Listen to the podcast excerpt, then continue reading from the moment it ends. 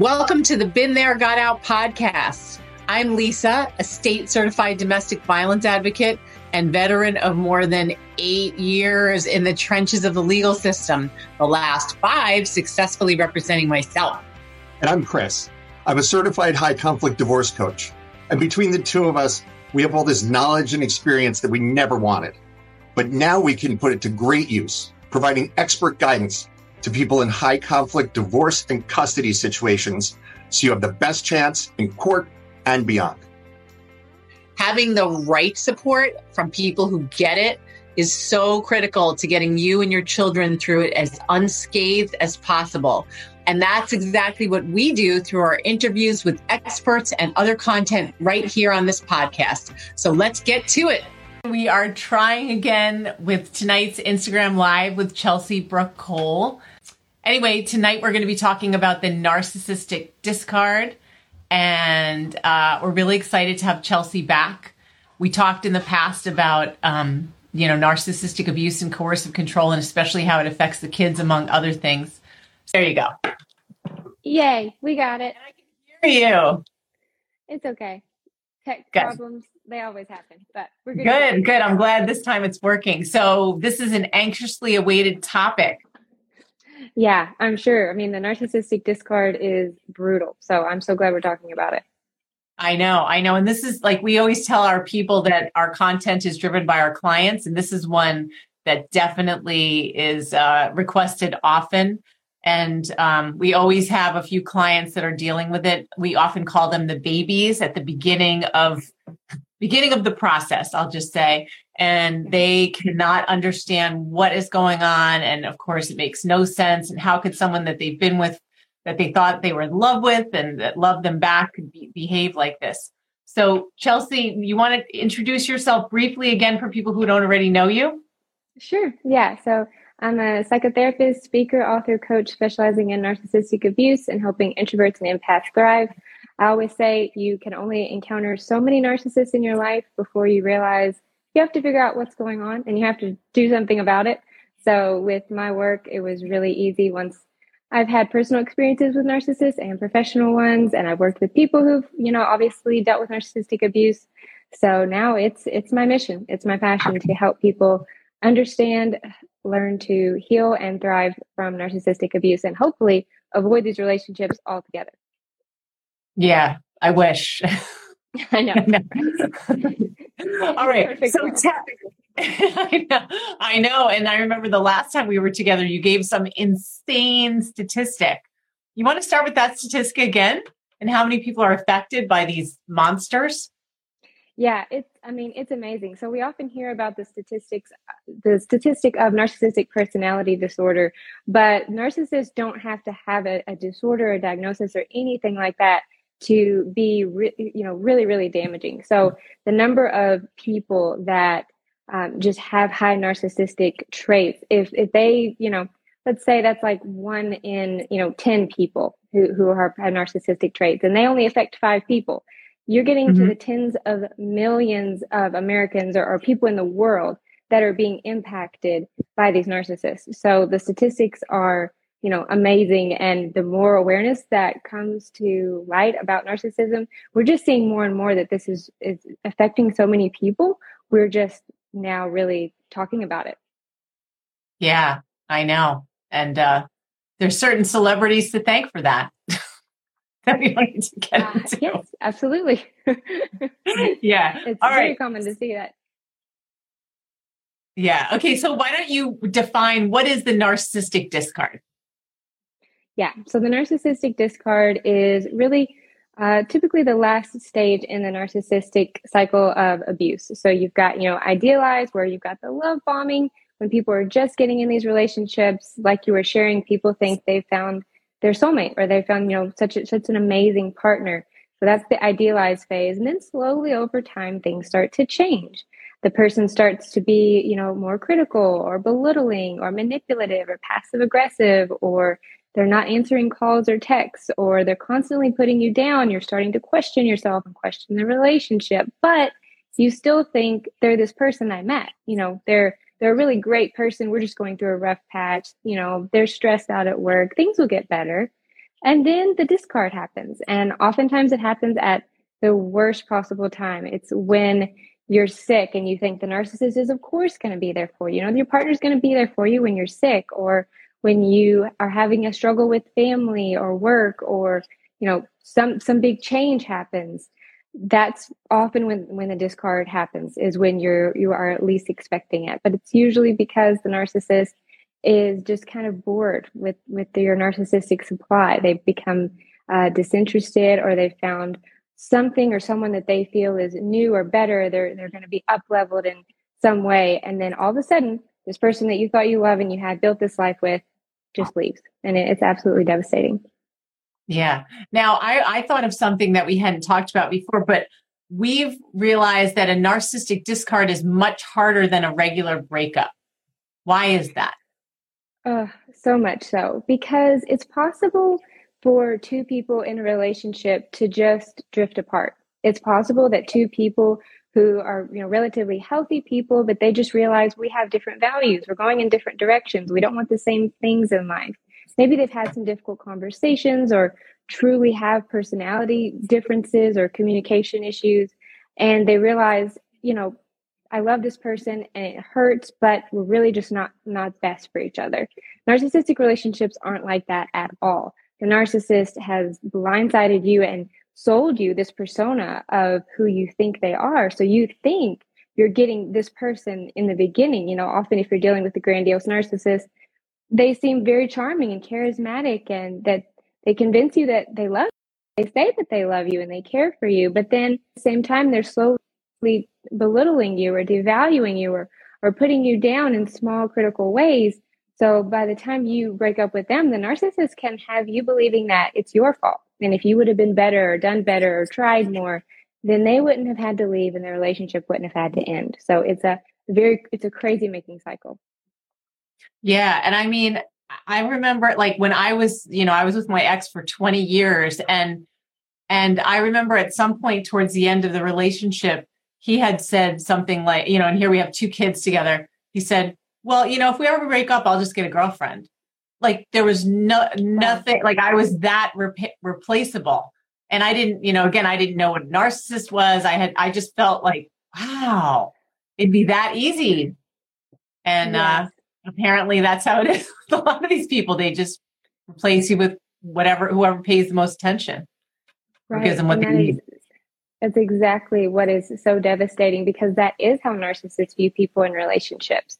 And you don't think that, right? Like you think they say they love you and care about you. So you assume, well, someone who loves, you know, loves me and cares about me wants the best for me. They, they wouldn't do that. And so when this person says something so nonchalant, we can almost minimize or, or look over it or make excuses for it or justifications for it for a long time. And, and until we start to see that, no, that's, that's actually how narcissists treat people. They really use them as commodities and see them as interchangeable. And once you're no longer meeting whatever need that they have, or if you're not giving them enough praise and admiration, or they're just bored, they they just leave. Yeah, and I think that's that's one of the hardest things that I found for myself, and also a lot of our community feels is like like accepting that that person never actually loved us, that we really didn't matter that much. Yes, it's something that a lot of people struggle with. And some people find that it's more, you know, more comforting to think that, well, the narcissist loved me in the way that they could. I tend to encourage radical acceptance um, as I find that that's um, an easier and better way to process through the grief. We have to acknowledge it for what it is. I, I always tell people, you know, you get to define what love means to you. For me, someone who belittles you, criticizes you, but then says they want the best for you, that's not love. So I think we really have to come to terms with, you know, the narcissist is just doing what they're doing. They're calling it love, but that's that's really not healthy love. Yeah, for sure. All right. So what's the difference between like the devaluing and then the actual discard? Yeah, so that that's an interesting thing because not all discards necessarily end with the narcissist leaving or breaking up. A, a, discard can also be they're stonewalling you, they're giving you the silent treatment, they're ghosting you, or maybe they're in the relationship but they're actively cheating on you. So basically, you know, there's no relationship left. they've they mm. found a new supply, but that they're physically present. Uh, the devaluing part is really the emotional and psychological abuse. So that's the ma- manipulation, the gaslighting, the lying, the you know denying your reality, the passive aggressiveness. That's that's all of those things. So it's an interesting distinction because devaluing doesn't always or discarding doesn't always mean that they actually leave. They can actually stay in the relationship, but basically essentially be done with you and no longer using you as a supply, which uh, can also just feel miserable. Yeah, you know, I never thought of it like that. I never thought of it that you could be discarded but still be in the relationship or think that you're in the relationship when they are done with you. But that makes a lot of sense because we know that so often they want to keep, you know, their appearance. We tell a lot of our clients that when uh, divorce or separation happens, it's very hard for someone like that because they feel abandoned and then it turns into rage and they're angry at you for destroying their beautiful home and their beautiful life and family. So they, what you're saying is they can discard you where they keep that power and control. They keep all the stuff and the appearances, but they've, they've gone on to uh, live their own life. Yeah, it can be a kind of scary, unsettling thing. I know I've had some clients who the narcissistic partner basically was done with their relationship. Like they were they were discarding their partner um, but they were actively cheating and basically saying no i'm not going to stop. Like this is this is how the relationship's going to be. Um, and to see that mask come off in that way because when a narcissist is ready to discard you it, they don't really care what you see because they're done with you. So they no mm-hmm. longer need to have that manipulation and control over you so they might actually admit some lies and admit to cheating and admit some truth. And you kind of feels a little psychopathic when that happens. You wonder like who am i living with in this house? Like it's very oh, unsettling. Yeah. yeah. conversations like this bring back a lot of memories. And i think also for them for them to acknowledge like this is what i'm doing. Too bad. They yep. they never expect a victim to say you know what i'm done because it's pretty shocking to them when they've discarded, but then you actually make the move and physically either get them out or get yourself out. It, it seems yeah. like that's a big shock for many people like that. Yeah, and that's the interesting thing is usually narcissists don't discard you or they don't get to that point until they already have a new supply. So they've mm-hmm. already invested in someone else. They're already putting someone else through the, the idealized or the love bombing phase. So by the time that that you find out and you, you realize that you're being discarded, they already have you know a new life a new partner a new fantasy world that's going to be so amazing without you. So it's very disorienting.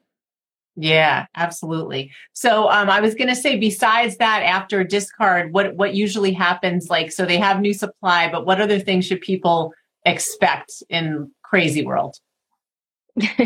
Right. Well a lot of people you know a lot of a term that a lot of people might be familiar with is hoovering and it's funny mm-hmm. because that doesn't always happen after a narcissistic discard. So it's not a guarantee that just because someone discards you that, that they will hoover you. It really honestly depends on the relation, uh, the narcissist and how things are going in their world as everything does. So if, you know, they have a new narcissist, narcissistic supply and everything seems to be going great for them, then they may, you know, continue to go on and, and not hoover you at all. It's also possible that as soon as you start healing, so let's say that you you've decided to block the narcissist, you're moving on, you, you're you know finally like getting back to yourself and feeling good again. That's often when the narcissist will come back and try to hoover you. So it's very important to be aware of that kind of love bombing 2.0 kind of feel. It's not uncommon for a narcissist to come back and try to to pull you back in because that's just a, another win in their mind. Yeah, I was just going to say, can you define Hoover? Because some people don't know. I mean, I think a lot of our people do, but you said it sort of, and I know. Go ahead. Yes, it yeah, comes from sure. from so British English. Hoovering, yeah. So you get to, to give you the whole narcissistic cycle of abuse. You've got the idealize, the love bomb, the devalue, the discard, and the Hoover, and that will often lead back to the idealize if the person goes back into the relationship. So hoovering is basically this concept that you get hoovered or sucked back into the relationship. So the narcissist has discarded you. Let's say you've ended the relationship, you've separated, but then they text you and they say, I didn't know what I was missing. You are amazing. I need you back in my life. I didn't know what I had lost. Um, you know, they say everything that you ever wanted to say. They realize everything, everything you ever told them in the relationship. Now they understand and they're ready to, you know, try 100% and meet all of your needs. So they often say those things that that's the Hoover that's trying to get you back in so they can start the devaluing process again. Okay, so speaking of hoovering, someone had asked, and this is an interesting concept of the smear campaign. Can you talk a little bit about a smear campaign and how some people use it to hoover in positive and negative ways? Oh, yeah, that is a good question. So the smear campaign usually happens at, during or right after the discard for sure. So the smear campaign is all about the narcissist going around telling sometimes your friends and family uh, what a terrible person you are. They have their narrative about what happened in the relationship. And often it's a complete projection of what they've actually done. So if they have been, you know, belittling, obviously, and criticizing, or they cheated during the relationship, or all the lies and all the terrible things that, that they did within the relationship, they often, you know, go around telling everyone that that's actually what you did. So they're almost gathering people to to be on their side. And sometimes they're doing this behind your back the whole time in the relationship and you don't even know it and it doesn't come out until after the discard. And in that way they do trigger you or hoover you back in through the smear campaign um, by saying all these things because obviously you want to defend yourself or you want to go to those people and say that's not what happened. You know this is what happened. And, and then the narcissist in, in a way has reeled you back in.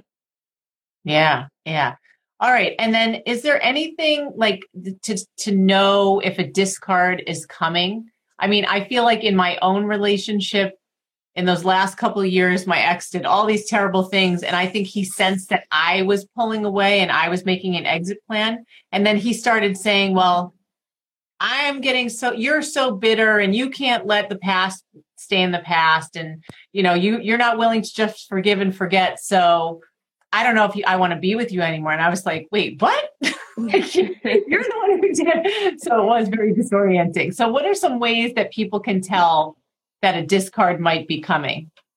Yeah, that's a great example. It's that's exactly what they do. You know, number one, if you're healing, if you're starting to sense what's happening, and the narcissist often knows. They're they're really pretty good actually at reading people and being able to tell whether you are less manipulatable basically they will mm-hmm. get disinterested at that point and and that can be a sign if they start to um, you know not not come home or not respond to your texts or phone calls you you slowly have a harder time getting in touch with them they change their schedule all of a sudden they have to work late when they've never had to work late or they have to travel now and they've never had to travel or they start mm-hmm. ghosting you i've had clients where their partners just disappear for a day or two and they don't know what's happened. They don't even know if they're alive, if they're okay. Like, and the narcissistic partner then comes back in like nothing has happened.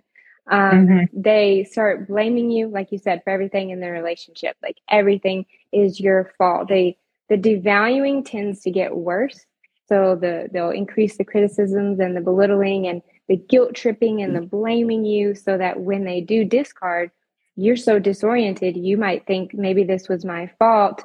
And that's like their ultimate win because then they've left. You decided that this relationship was your fault. You won't even fight the smear campaign. And they're off in the sunset with their new narcissistic supply. Yeah. So uh, I, I'm gonna. I'm sorry. I'm gonna. I'm gonna insta bomb.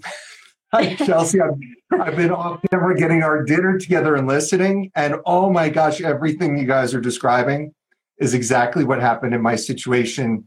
Like it, like the last couple of years, the schedule changed, staying out late. I found out later there was a new supply involved in that, you know, and and just being mm-hmm. ignored when when she was home and and everything. And then you know me also blaming myself after um, after she left, and she's the one who left me. Thank goodness, because I never would have probably had the strength to do it. Right. But um, I remember those those first couple months, like begging her to come back, and I was still being wrapped around, I guess, my own brain, just like crazy. But this is so spot on, and hopefully all of our our viewers can relate to it as well. So yeah, bomb over. Yes, yes, yes, he is getting dinner ready. He's the cook in the in the relationship.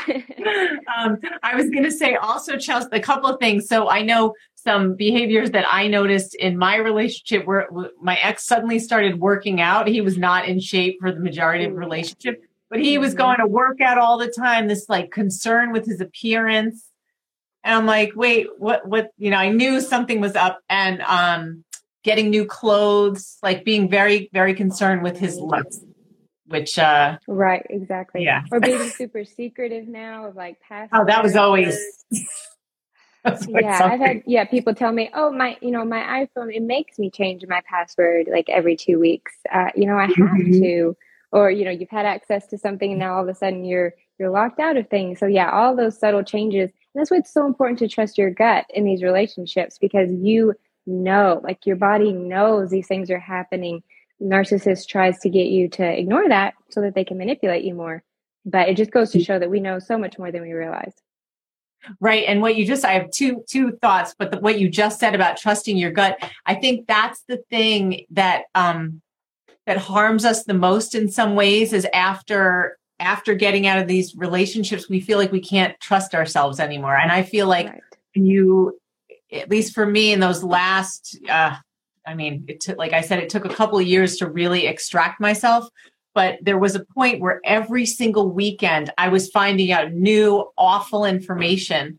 And so that complex PTSD, where the part of the brain, the amygdala, um, that's this protective sheath, it just kept like wearing down. And so I got to the point where I couldn't trust my instincts at all because every time I'd start calming down, it was like I'd just be in like a constant state of panic waiting for the next bomb to drop, knowing that every time he said, now you know everything, now you've uncovered it, then another week there'd be more, more to discover. And it was horrific. You know, and I kept right. saying, like, can't you just tell the truth? Like, we're already, it's already over. Like, just come clean. And he's like, I am. And then there was more and more and more and more. It just made right. things so much worse. Yeah. And that's why mm. it's so difficult. You never get the closure and you think that the narcissistic discard is terrible, which it is. And a lot of people think if I just could have a conversation with them, and that in and of itself can lead back to a Hoover of, I'm just going to have one more conversation with them. We're just going to resolve everything. We're going to get it out there. Like, don't Hoover yourself. Don't go back and think, um, I'll be able to get closure. This will be resolved. We'll be able to end peacefully. It never will. Yeah, that's interesting. That self hoovering makes me think about gaslighting and self been gaslit for so long that we start doubting ourselves and questioning everything too. And then um, we also got a, I just saw like some of the comments flying by about breadcrumbing. So there's ghosting and then there's breadcrumbing. Can you talk about breadcrumbing at all? Yeah, for sure. So of course, ghosting is they disappear if you don't know where they are. Um, the breadcrumbing is really they give you just enough to survive or like to stay on the relationship. So you think of, of breadcrumbing like it's just enough to get by. You're never quite satisfied in the relationship, but they give you just enough. So maybe when you're finally um, getting ready to leave or you're starting to make sense of things, then they will hit you with, You look so beautiful today. And it's like, that was, oh my goodness, he noticed me. He really does care about me. Like, we're okay. And then you start. So they they condition you to live off of less and less so that by the end of the relationship, you know, if they've texted you good morning, you you think you're off to a great day, you start to you know forget what it's even like to be treated like a normal healthy human in a relationship because they've slowly devalued you so much. So the breadcrumbing is like they give you just enough to think you're okay or to stay in the relationship to be willing to put up with the relationship to um, get you to think that they're going to change and things are going to get better. They feed you that hope, that future faking of one day we'll have this and you know after the job i'll do this. I'm just stressed right now. Let's just wait till after this season. The holidays are hard for me. This you know this anniversary is difficult for me. Let's just get through this. All the future faking all of that can could be tied back to the breadcrumbing that gives you just enough to stay but never enough to feel really full in a relationship. Yeah i mean that makes me think of the term intermittent reinforcement which i did a blog about like oh, two years ago, but how it's one of the most powerful forms of manipulation in the world because your brain, it's almost like the, those pleasure hormones where you get a little tiny bit and you keep thinking, I want to, I'll do anything to get that back, just to get a little bit of attention, just to feel good again. Yep, exactly. And that's why these relationships are so toxic and addictive. Like I have so many clients who say, I feel addicted to my partner and, and I don't understand why. And so we, we have this conversation about intermittent reinforcement. That's why things like gambling can be so addictive. You don't know when you will win or hit the jackpot, but you know there's a chance. So mm-hmm. slot machines and things like that, they give you just enough. It's kind of basically, yeah, an example of breadcrumbing is you get just enough to come back and then you are willing to put up with less and less or go longer and longer without any wins until finally you hit the jackpot. And that is the addictive nature of a narcissistic relationship. Right. And you're never going to hit the jackpot. Hmm. There's no, no winning. The opposite. You're going to hit bottom. Yes. Yeah. Okay. So say you know that you're being discarded. Is there anything you can do to protect yourself or what, what should you do when you start to realize it? Yeah. Once you start to see the signs, you start getting that, that gut reaction that you know something is up and they're starting to change. It's really important to start preparing. It, it depends on what type of relationship you're in, but especially if you're in a long term relationship or marriage, it's really important to have all the documentation together, know the passwords, know where the money is, have have a, a safety plan if needed if the relationship is physically abusive, and have a, a plan of where you might stay, or just start to gather resources. And if you weren't, uh, you know, previously involved in the the finances or different things that have to do with the home or the kids, just know where everything is, know the schedule, know the routines, have the documents together. Um, and as far as emotionally, almost start to grieve the relationship. Like if you start to to grieve ahead of time and kind of try to come to acceptance of what's happening as it's happening, that can make the transition a little smoother so that when the narcissist leaves and discards you or you know, whatever happens, it's kind of like you already took control of that. So you're a little bit more prepared rather than feeling like you were hit out of nowhere. That's why it's so important to trust your gut. If you see those signs, then trust that that is happening. Go ahead and tr- get emotionally prepared for that so you feel more in charge of your healing.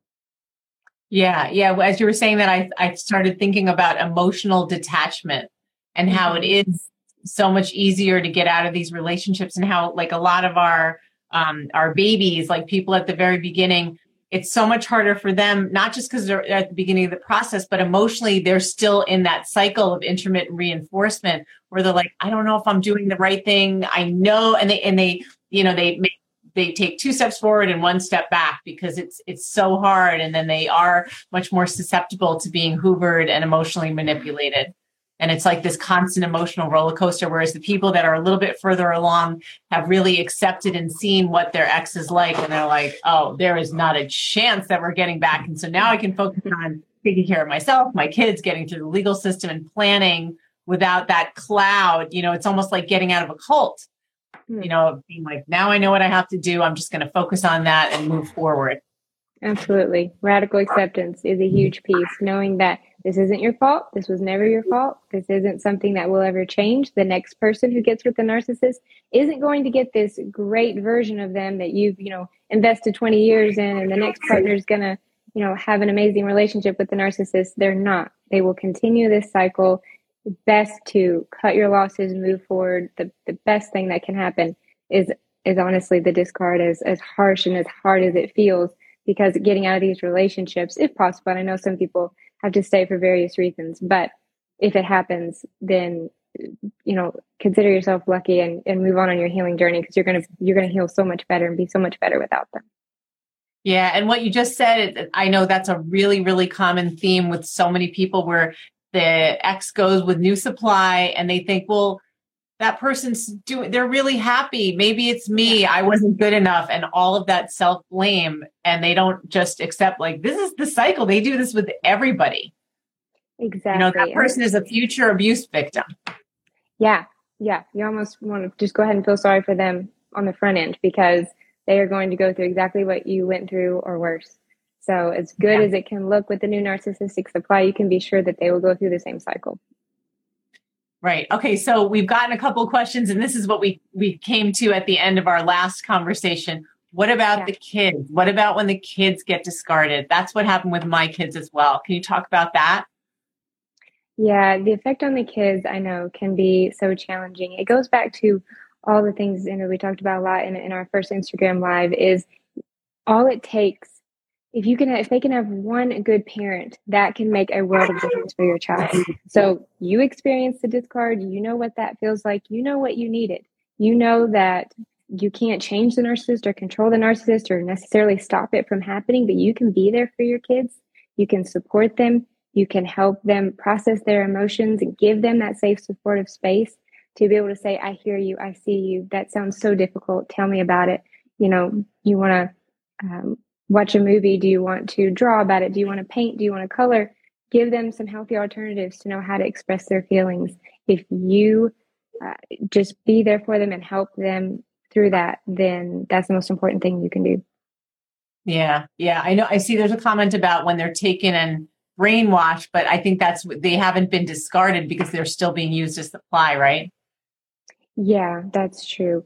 And you know, overall, most kids come to un- come to see what's happened. Unfortunately, sometimes they don't.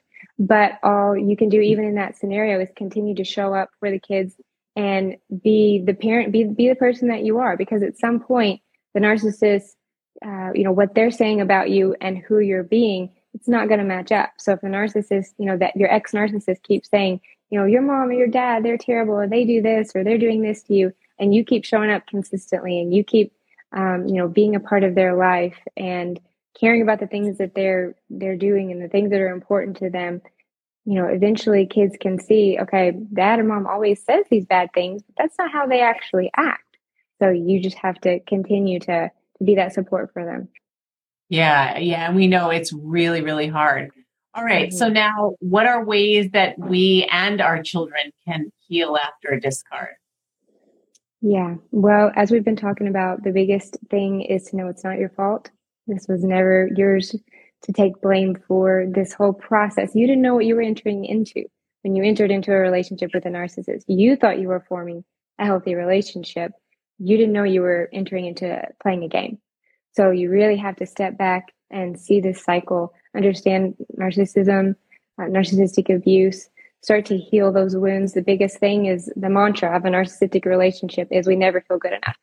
So starting to do the mm-hmm. deep dive and do the work of allowing yourself to have your feelings, do all the things that the narcissist didn't allow you to do or didn't like you to do. If they if they didn't like your cooking, if they didn't like the type of movies you watched, if they didn't want to go to the same restaurants, then you go there, you cook for yourself, you go to those restaurants, you watch those movies.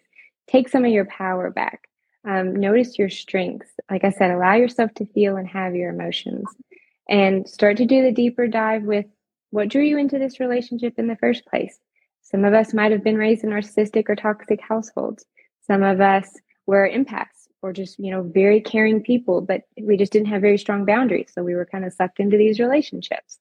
Do the deeper dive to also heal any traumas or vulnerabilities or insecurities that you might have had and you know empower yourself so that now you can see a toxic relationship and you know what a healthy relationship is well. So people who've been through it and heal i often say they're the strongest people because they know that narcissists and toxic people exist. They're not um, naive to it and they can identify it. And now they also know what a healthy relationship should feel like as well and put your energy into developing those healthy relationships and keep the toxic yeah absolutely so, so Chelsey, so you're a therapist that specializes in this type of thing. So why not tell people how to find you? But if you can't take them as a client, like what should someone look for in a therapist who really gets this sort of abuse? Because a lot of them don't understand it. Yeah, unfortunately, it's, we're still building awareness, even in the, the therapist psychology space, of what narcissism is. So it's really important before you, um, you know, decide to go with a therapist or a coach to ask them, you know, what, what do you specialize in? What do you know about narcissistic abuse? Do you have a background in relationship trauma or, you know, what do you just ask them basic questions about narcissism and see if they can even have a have a response or an answer to it. You know, Google and YouTube has ama- amazing resources. So a lot of people, a lot of clients are already come very educated. So if that therapist isn't telling you what narcissism is, if they say, you know, narcissism is just someone who's kind of selfish um, I would say run the other way. You really need someone who understands what's happening and they can give you a solid answer for what narcissism looks like, the cycle, how to heal from narcissistic abuse, and go back to listen to your gut. If you don't resonate with people, that's why I always offer a free consult call because I want people to get to know me first and feel like we're a good fit, answer any questions they have. If you get a, a weird feeling uh, from a therapist or you don't click, then you can feel free to move on. Yeah, definitely. Okay, so Chelsey, how can people find you? Why don't why don't you end and tell us tell us a little bit about contact information? Sure. So I'm on all the social media channels. Um, the easiest way would probably be go to the link in my bio on Instagram, and I have a Linktree there, and you can see lots of, of links. Or you can always visit my website at chelseybrookeCole.com. Okay, great. All right. Well, thank you so much, Chelsey. Yes, and we'll do this again. I would love to. It's so awesome. Thank you so much. All right. Talk later. Bye bye. Bye. Thanks for listening to this episode of the Been There Got Out podcast. Please leave us a review on whatever platform you're listening on. And you can find us easily on all major social media, but especially Instagram and YouTube. If you think we might be able to help you with your own situation, just visit BeenThereGotOut.com and click the button to schedule a complimentary discovery call. Thanks again, and see you next time.